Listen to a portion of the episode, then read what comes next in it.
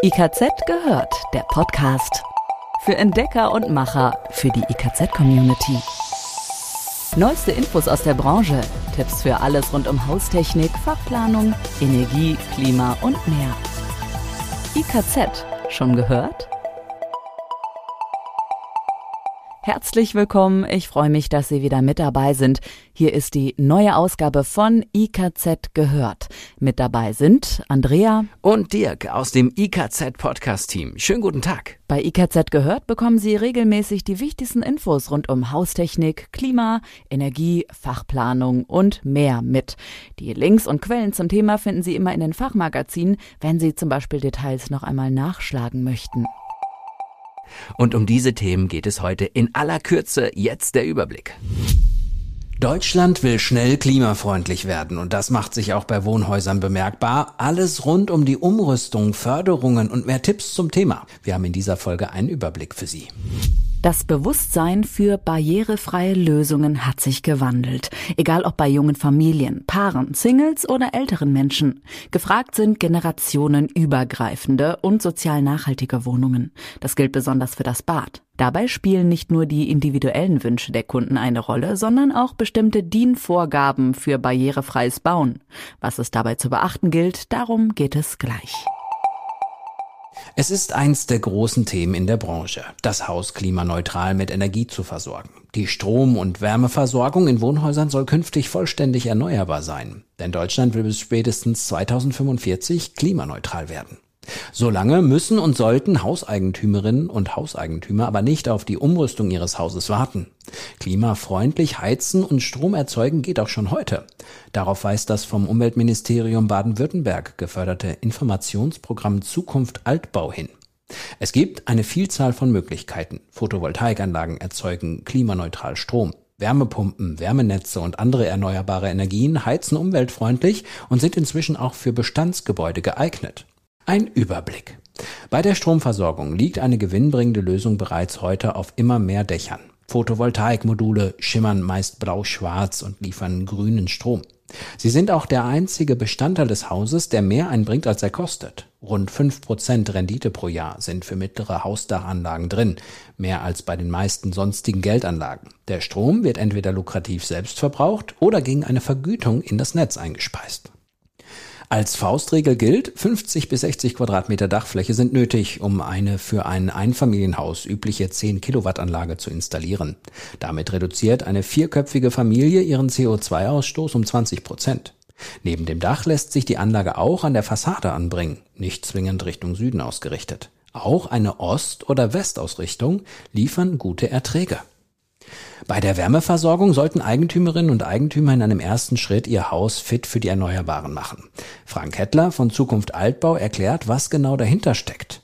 Damit sind Maßnahmen am und im Gebäude gemeint, etwa eine Dämmung und ein hydraulischer Abgleich der Heizung, die Häuser gezielt auf die Nutzung erneuerbarer Energien vorbereiten. So Hettler. Für erneuerbare Heizung ist das entscheidend, denn sie arbeiten bei einem niedrigen Temperaturniveau oft wesentlich effizienter. Dazu muss die Vorlauftemperatur des Heizsystems auf maximal 55 Grad Celsius sinken, besser sogar auf unter 50 Grad. Ist das geschafft, bietet sich der Anschluss an ein Wärmenetz an, sofern dies vor Ort möglich ist. Wärmenetze werden in dicht bebauten Quartieren in den kommenden Jahren an Bedeutung zunehmen. Die Wärme stammt vor allem bei neuen Wärmenetzen aus erneuerbaren Wärmequellen, beispielsweise aus Solarthermien oder Bioenergieanlagen.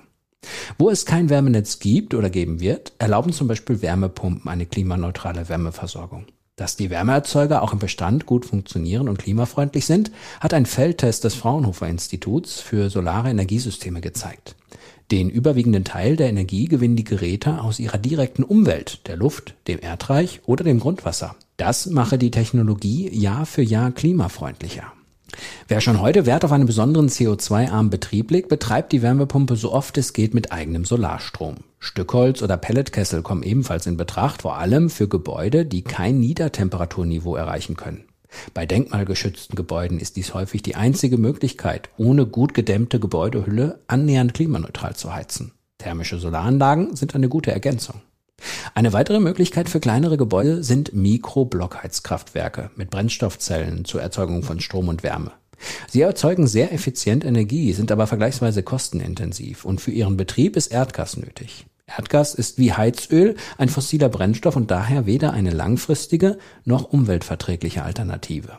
In der Zukunft könnte aus dem bestehenden Gasanschluss jedoch erneuerbares Gas strömen. Damit wäre auch diese Variante zukunftsfähig. Frank Hettler von Zukunft Altbau meint dazu, ob und wann dies der Fall sein wird, ist aber noch nicht klar. Voraussetzung dafür ist künftig eine ausreichende Menge an Ökostrom für die Erzeugung des Wasserstoffs.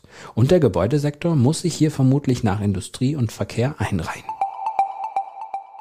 Planung und Ausführung barrierefreier Bäder. Und hier geht es um mehr als nur die Optik oder wie gut die Räume individuell gestaltet sind. Es gibt die DIN 18040, die ein Wörtchen mitzureden hat. Ziel der DIN ist es, Wohn- und Lebensräume so zu gestalten, dass sie ohne fremde Hilfe und ohne besondere Erschwernis zu benutzen sind. Das klingt erstmal sperrig, aber eigentlich geht es schlicht darum, auf besondere Bedürfnisse einzugehen, wie motorische, sensorische oder kognitive Einschränkungen. Viel Platz und Bewegungsfreiheit steht dabei ganz oben auf der Liste. Waschtisch oder Dusche sollten eine Fläche von mindestens 1,20 mal 1,20 Meter haben, beziehungsweise wenn ein Rollstuhl mit eingeplant wird, 1,50 mal 1,50. Auch freie Flächen vor, hinter und seitlich von Türen sind entscheidend. Und natürlich die Breite der Tür an sich. Mindestens 90 Zentimeter gelten hier als Richtwert. Und auch wenn es selbstverständlich ist, muss der Vollständigkeit halber gesagt werden, Schwellen sind nicht zulässig. Es sei denn, sie sind technisch unbedingt notwendig, dann dürfen sie maximal zwei Zentimeter hoch sein.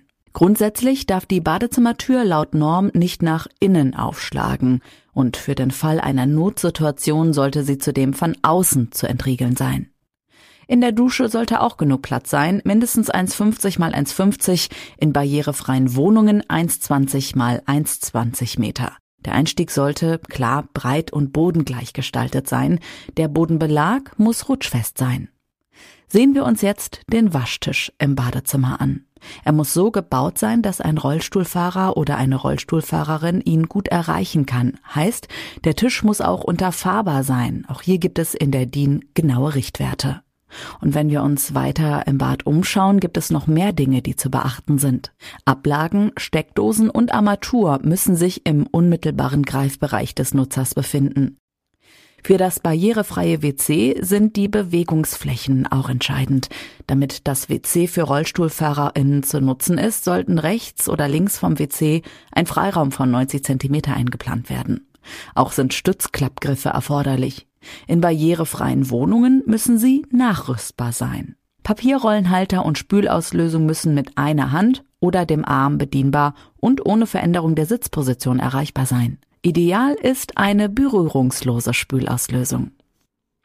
Die in der DIN 18040 festgehaltenen Angaben sind zunächst einmal Empfehlungen, die nicht per se rechtsverbindlich sind. Die Anwendung muss zwischen Bauherr, Architekt und ausführendem Betrieb privatrechtlich vereinbart werden.